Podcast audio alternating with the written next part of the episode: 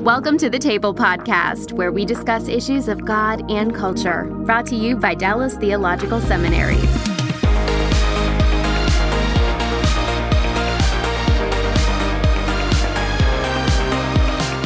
Welcome to the table. We discuss issues of God and culture. I'm Darrell Bock, Executive Director for Cultural Engagement at the Hendricks Center at Dallas Theological Seminary. And our topic today is part of our Global Perspective series, and we're focusing in today on the country of South Africa.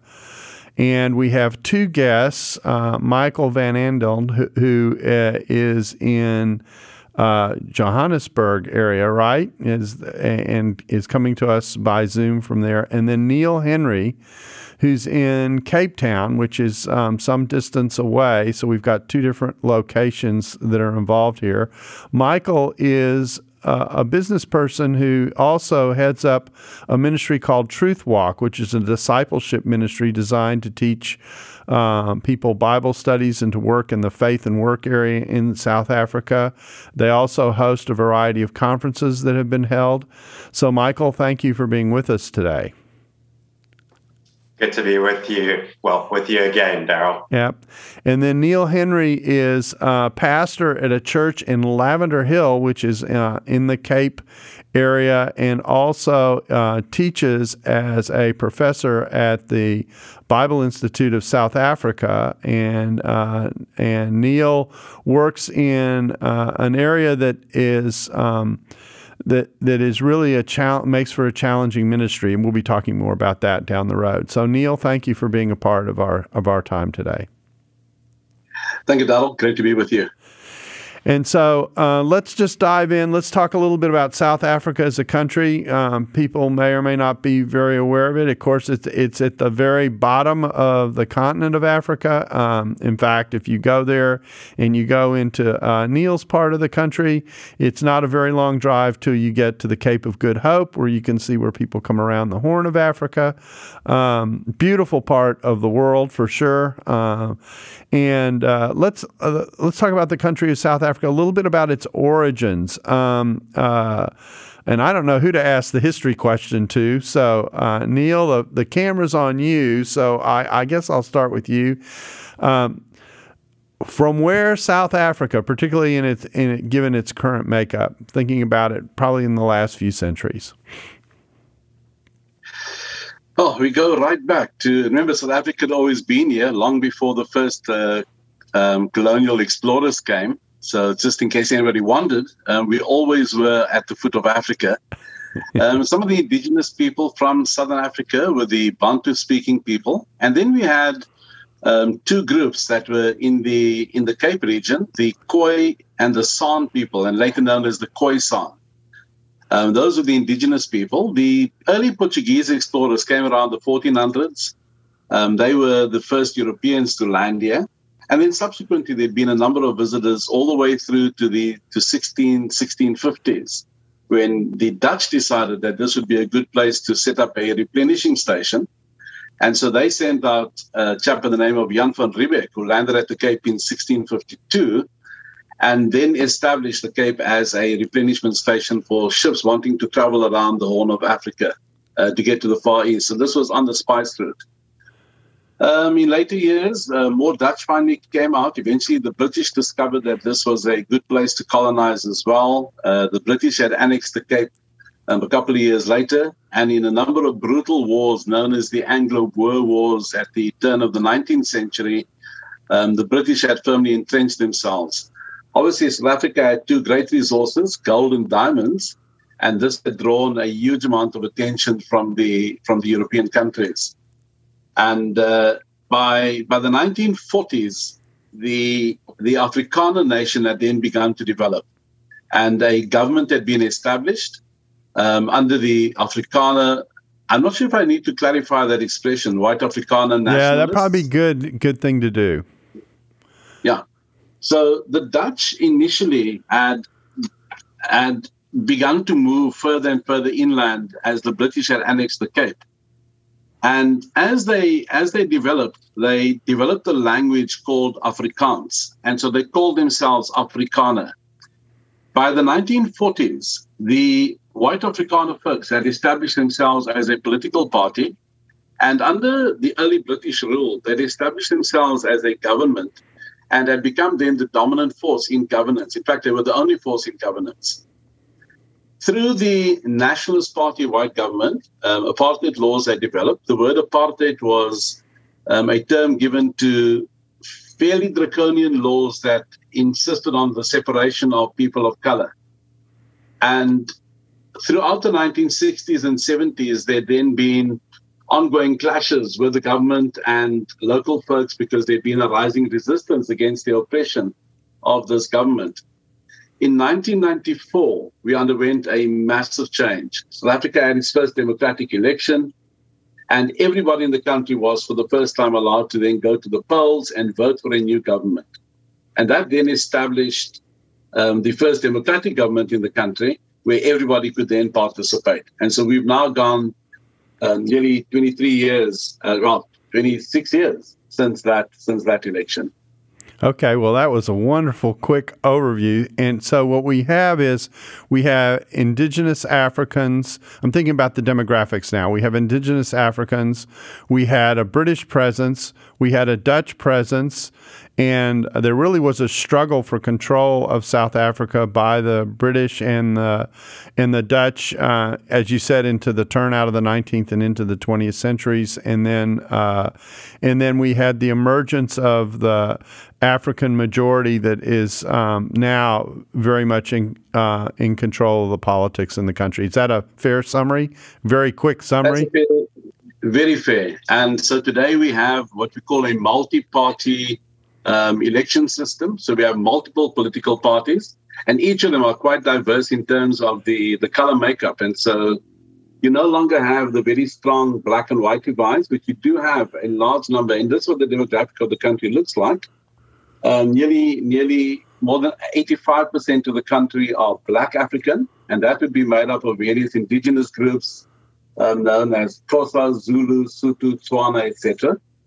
And then you have a white population that would be made up of uh, mostly folks who come come out of, from Europe and had settled in the Cape back from, from the 1600s all the way through. And that would be a mix of folks from a number of very different European countries. And then you had another group of mixed people, and that's known as what we call the colored people. And those were folks who, are, uh, who had developed in the, in the 1800s and beyond because of the mixed marriages and the grouping together of various color groups. There's another smaller group called Asians or Indians. And this really began because we had a number of indentured laborers being brought out from India to work in the sugarcane farms on the east coast of the country.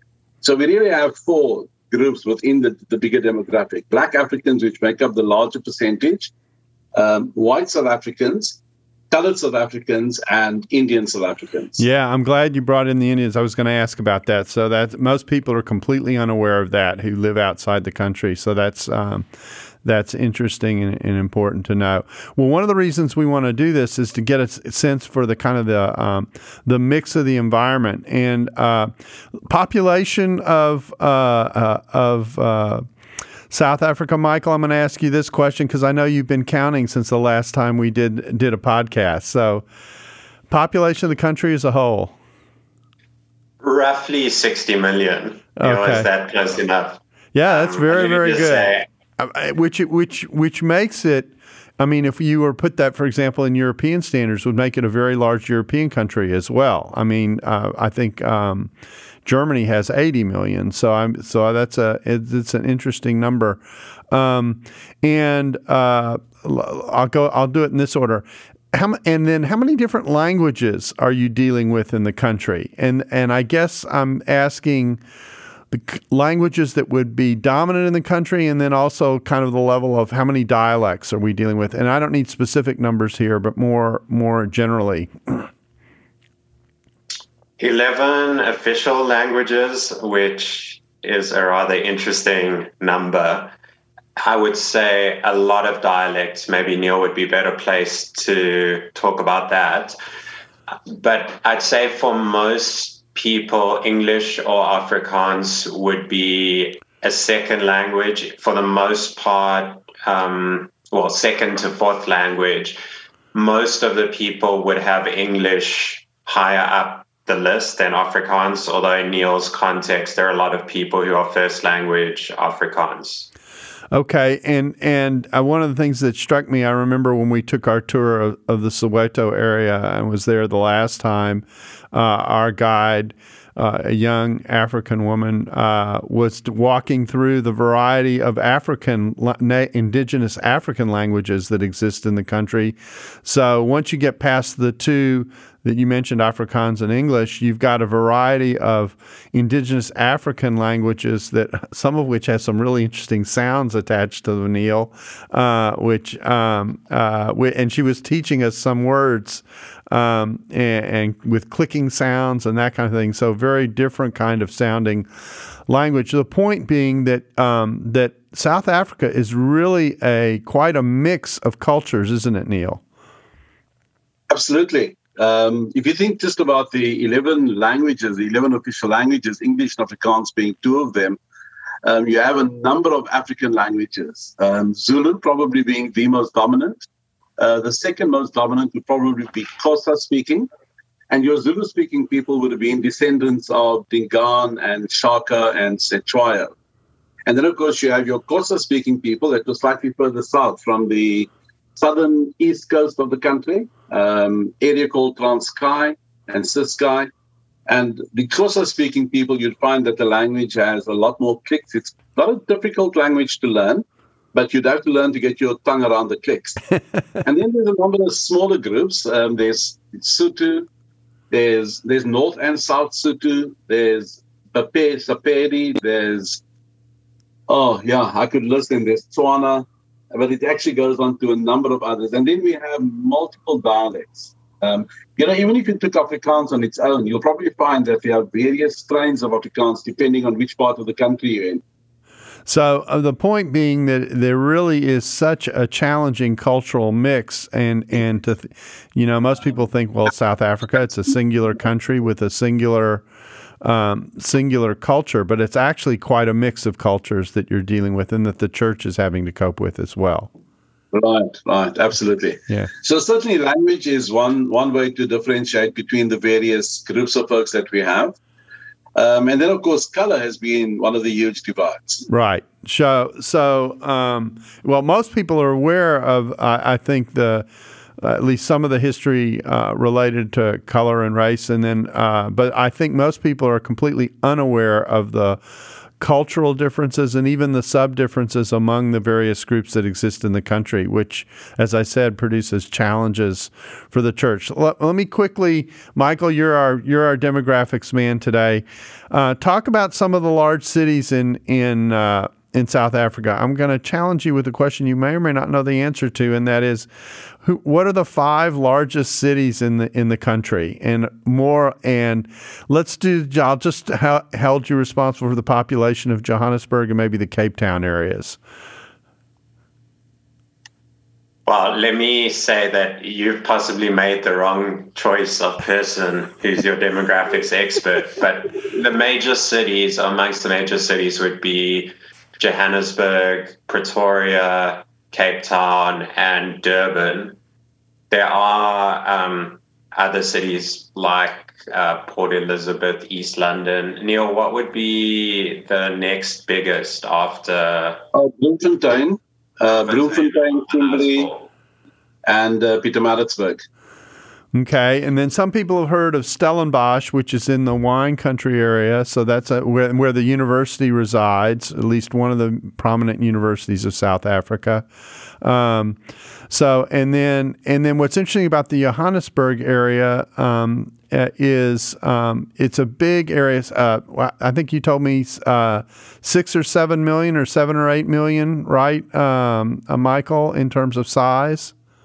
So, on your last podcast, I said multiple millions, and the challenge is just where you measure and how you count them. So, in my most recent count, which you referred to, let's say seven and a half million, but it really depends who's included in the greater Johannesburg area because you have like Soweto, which can be measured with Johannesburg um, and a number of other townships and adjoining areas. So um, I'd say seven to eight million is probably a safe figure to use for the greater Johannesburg area. And then the, another interesting feature of Johannesburg is, of course, Johannesburg was the capital and very much the economic center of the country for a very long time, and. Um, and uh, the last time we were, we were with you all there in South Africa, we spent some time in Sandton, which is which is al- almost uh, it strikes me as a city that just kind of emerged uh, in the country in a very new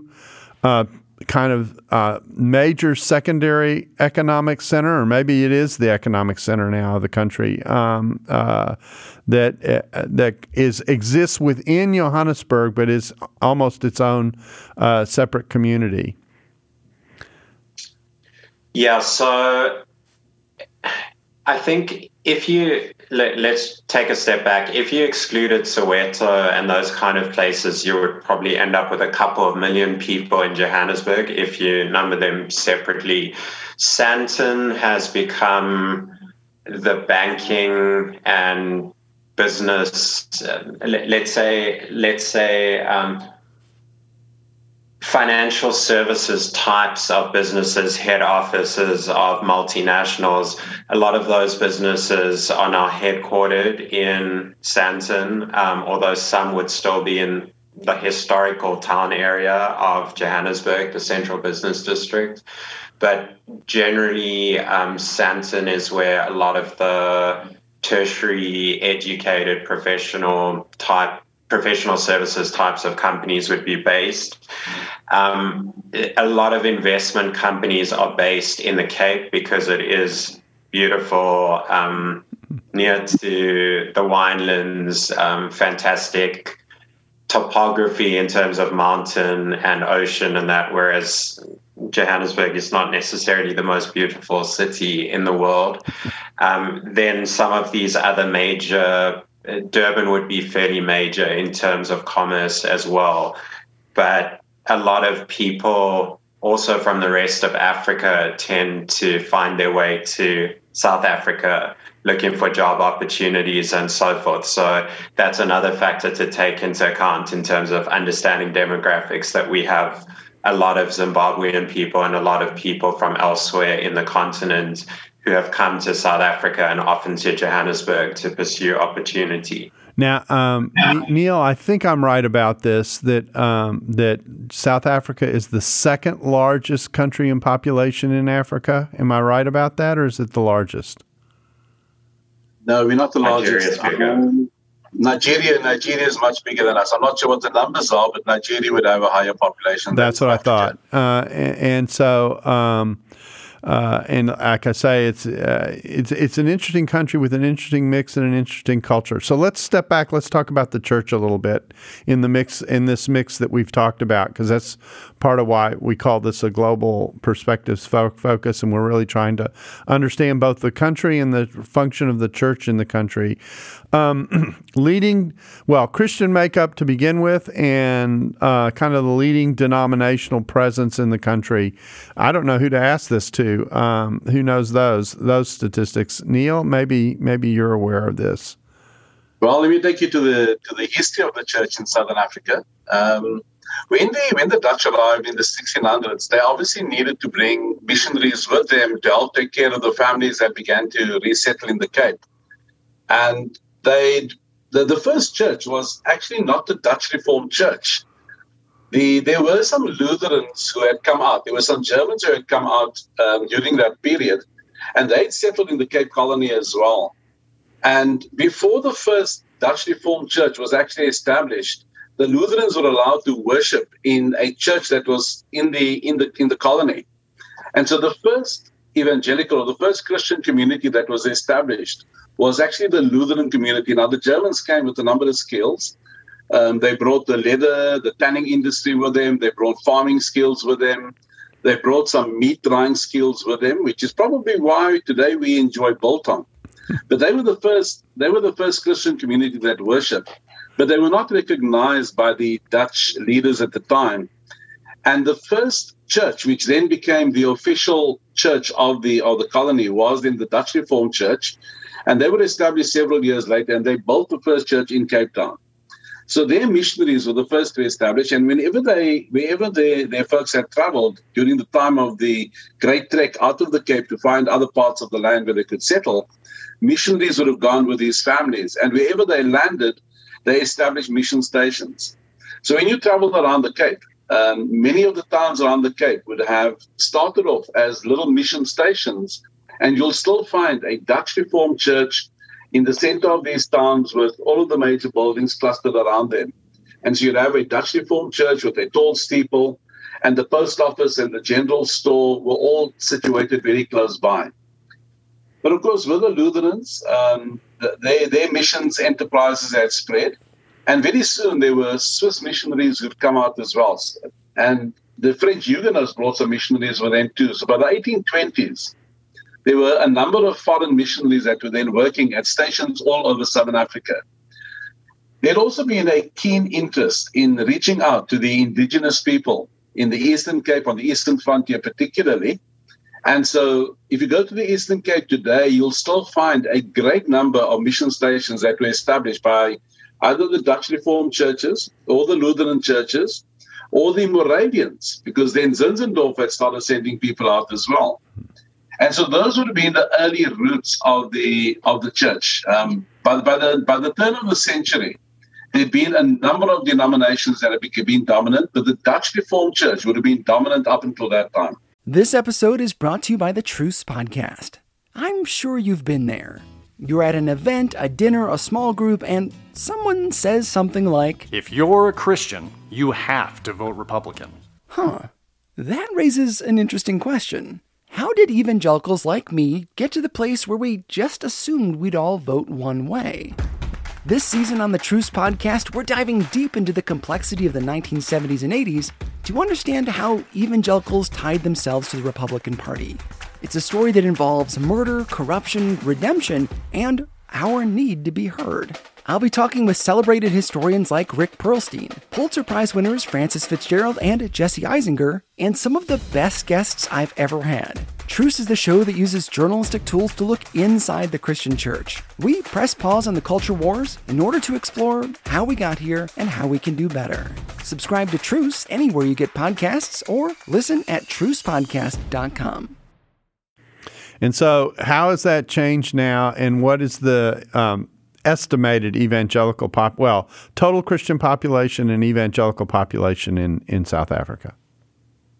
Yeah, I'll have to think about that very carefully because it's very difficult to separate those those demographics. Um, generally, folks think of themselves. You know, South Africa still thinks of itself as a Christian country, but in fact, we're not. the reality is that the Dutch Reformed Church has lost a lot of momentum because it had also been the church that was that was driven by the government by the government, the apartheid government, and so they'd lost credibility over the years. Um, they'd probably still be amongst the wealthiest of the churches in the country at the moment, um, but their numbers would be would be greatly reduced. There had been a a breakaway group from the from the Dutch Reformed churches that made up the the black church that reached out to the black church and even into the colored communities. And names like Allan Boesak might be familiar. Um, he'd been the moderator of the one of the one of the groups that had led the colored section of the Dutch Reformed Mission Church, and they were very instrumental in the anti-apartheid struggle. The the other churches that have grown, if I were to draw a distinction between evangelical churches and other mainline churches, then your Pentecostal church and charismatic churches have probably grown to the point where they may even have overtaken the numbers of your of your more conservative churches. Hmm. Interesting. And and what kind of percentage of the population is actively um, attending church? You know, I saw some stats that were put out by the Operation World a couple of years ago and it actually places South Africa with a 35% evangelical focus. Hmm. That's actually pretty large in relationship to most countries.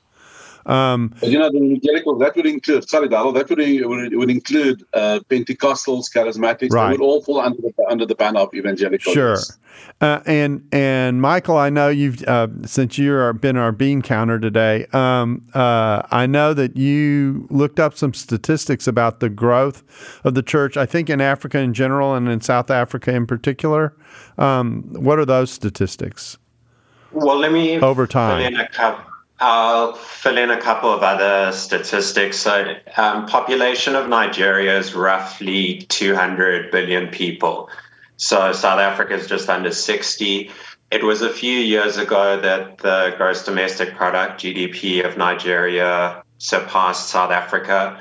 But for quite some time, South Africa had the highest amongst Africa. And obviously, per capita, that means that South Africa was the wealthiest, probably still is the wealthiest, although there's substantial uh, difference between uh, substantial inequalities.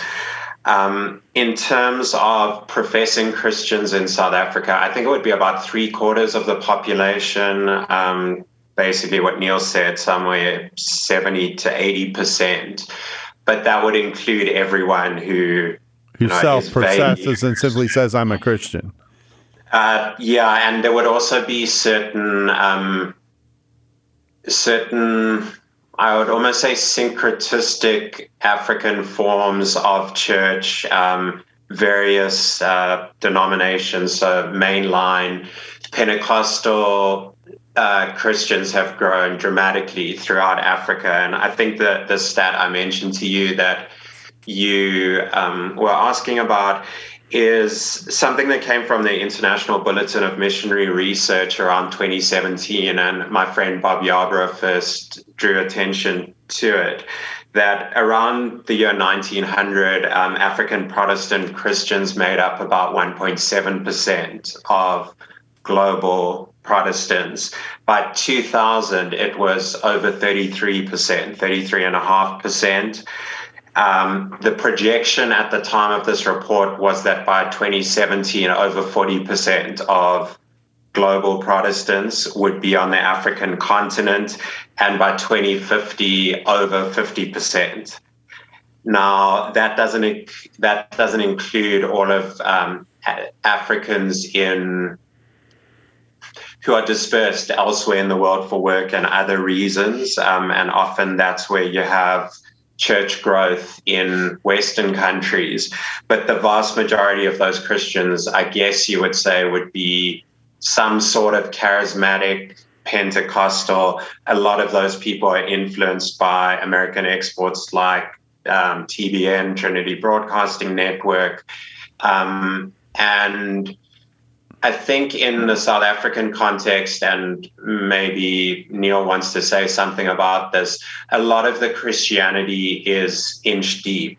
So it often isn't very tied to the Bible and solid theology, and it often isn't very transformational when it comes to people's ethics, um, particularly in the area of sexual relationships, but also in terms of business dealings. Um, South Africa has one of the highest violent crime um, uh, stats, uh, highest crime proportions in the world were plagued by corruption. So that number of three quarters of the population being Christian is far more notional than it is real. Okay, that's that's a wonderful overview, which allows me to ask what will probably be the time for our final set of questions, and it has to do with.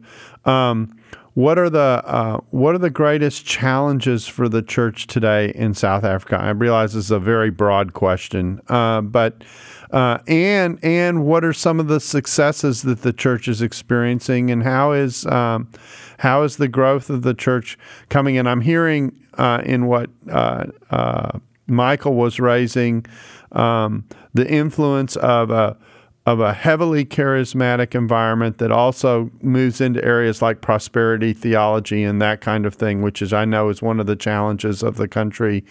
Uh, I get much more uh, when I'm in South Africa. I get more and more questions that deal with kind of those areas than I would ever get, generally speaking, here in the states. Neil, um, talk about the uh, kind of the state of the church as you see it, and then the challenges for the church. Something that I didn't mention and Mike picked up by talking about the stats is that you can't ignore the fact that a large portion of that Christian community are what we call the Zionist churches or the independent African churches. And your Zionist churches probably number close to 9 million people. Mm. Um, out of the out of the total, well, they, they speak about adherence, and that makes up a huge percentage of that what we call this this this Christian community. Um, Zionism. We, and by the way, these are not Zionists who believe that God has a plan for Israel. right, it's a completely different use of the term. So let's let's that probably that's helpful. Neil, help us understand what what is meant by Zionism in South Africa. Well, I should have I should have made that clear from the beginning. Yeah. I often forget that um, when people say Zion, you think of the connection with Israel. Now, it is really just a name given to the African independent churches, but largely the practice is syncretistic.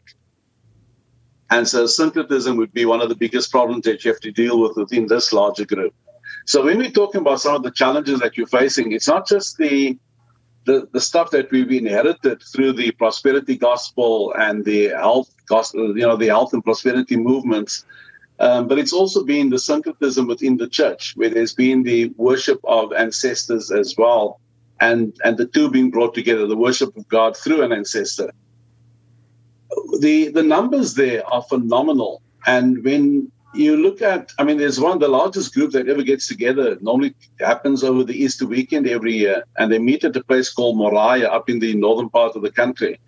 And more than a million people gather at that gathering every year.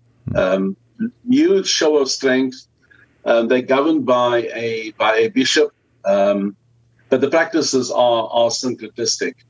So when you talk about the challenges, there'll be massive challenges in terms of how people understand evangelical Christianity, uh, what they what they understand by that, and then you have the challenge of the influences of uh, some of these other movements that have that have infiltrated the church over the years. You know, when you look at some of the more traditional churches, your Anglican, your Methodist churches over the years, while they had had a lot of stability for a number of years, the influences of these movements have seeped into these churches. And so the standards of of what they believe have been have been flickered away. You'll probably find that um, there's there's there's not a lot of clarity in terms of their understanding of the scriptures. There, there's been a lack of training where there's been a focus on, on sound biblical training. Um, I'm part of a, a, Bible school. There's where, where student numbers are just very low. It's always been fairly conservative. I don't know of any Bible school that has excessive numbers that are making massive impacts um, when it comes to the teaching and training of, of leaders, of biblical leaders. And so that's probably the one area that has most eroded over the years. If you look at just the, the number of denominations that we have across the country, um, it's not very different from, from what you have in the United States. Yeah. But if you started with your biggest numbers being amongst the your, your African traditional churches, and then some of your mainland churches, your Dutch, your Catholic Church would be fairly large amongst those, and then coming down from there, the Anglican Church, the Methodist Church, and then a whole host of others. Um, Presbyterians are very few in number, uh, probably less than 0, something percent of that total body. Um, and then all the independent churches that, that, that flow out from there would not even make up that huge number, but the huge bulk of it would be about 25% would be Zionists. Wow. Okay. Well, that, that helps us. Let me let me let me ask one final question. This is for Michael. I know we talked about this statistic earlier, and uh, and by the way, you used a phrase earlier that I should clarify. The uh, tertiary education, I'm assuming, is college and and uh, gr- graduate degrees. Um, I don't know if we use that term here. Um, sometimes they have to translate the English, uh, and then. Um, uh, but you said that the number of people who've had formal ministry training versus the number of pastors in the country. Just compare those two numbers briefly for us. I mean that that just hearing those numbers, I think, um, points out an issue. So the the number was roughly nine million. Uh, sorry, roughly nine thousand uh, trained pastors um, meaning trained through university, which would include more liberal institutions. So let's just say, let, let's just make it easy and halve that. So let's say 4,500 um, might be more solidly trained and more conservative, and that may be a generous number, but there are roughly 200,000 pastors in the country, and many of those would be in rural areas or township um, type of areas. And I think to contextualize um, what I said about about Protestants in Africa, let's assume that trends continue and it is 50% of world Protestants. The real issue is what kind of Christianity will we have on the continent? And in terms of biggest issues, I guess to simplify, it's always to do with the Bible and Christ. So, um, do we link following the Christ who is revealed in the scriptures with being students of God's word, rightly handling the word? And is Christ sufficient? In other words, is it Christ plus all kinds of mystical add ons, syncretism, as Neil was saying? Um, is it sort of some vague notion of Jesus that's removed from what the Bible says about him, who he is, what he's done, and what he requires of his people. And so there is a huge need, as there is everywhere in the world, for discipleship and specifically for training of those in leadership positions. And there is very, very little funding or emphasis that goes into those areas. I'd say very little awareness of African Christianity from um, elsewhere in the world unless there are people who have a personal connection like yourself. Hmm. Well, this has been fascinating to kind of give us a quick, and it is very, very quick tour of South Africa. I find it one of the most fascinating places in the world to visit, and I'm in a lot of countries on a regular basis. And of course, it's been a real joy to pop in to visit you all in South Africa on a, on a, on, on a every other year basis, which we've missed this time because of COVID. Uh, but uh, I look forward to seeing you all again, and I thank you for taking the time with uh, with us to discuss South Africa. Neil, uh, Michael, thank you very very much for for helping us get a, a little bit of a grasp on what on what um, the nature of um, South Africa as a country and the the challenges for the church in that country. Thanks for having us. Thank you, Darrell. And we thank you for being a part of the table, and we hope you'll join us again soon. If you have enjoyed uh, this podcast, we'd ask you to subscribe and leave a review. That helps us. And if you want to find out more about the table, you can visit voice.dts.edu slash table podcast, and you'll get access to all the table podcasts that we have uh, produced now for several years. So thank you for joining us, and we hope we'll see you again soon for listening to the Table Podcast. Dallas Theological Seminary. Teach truth, love well.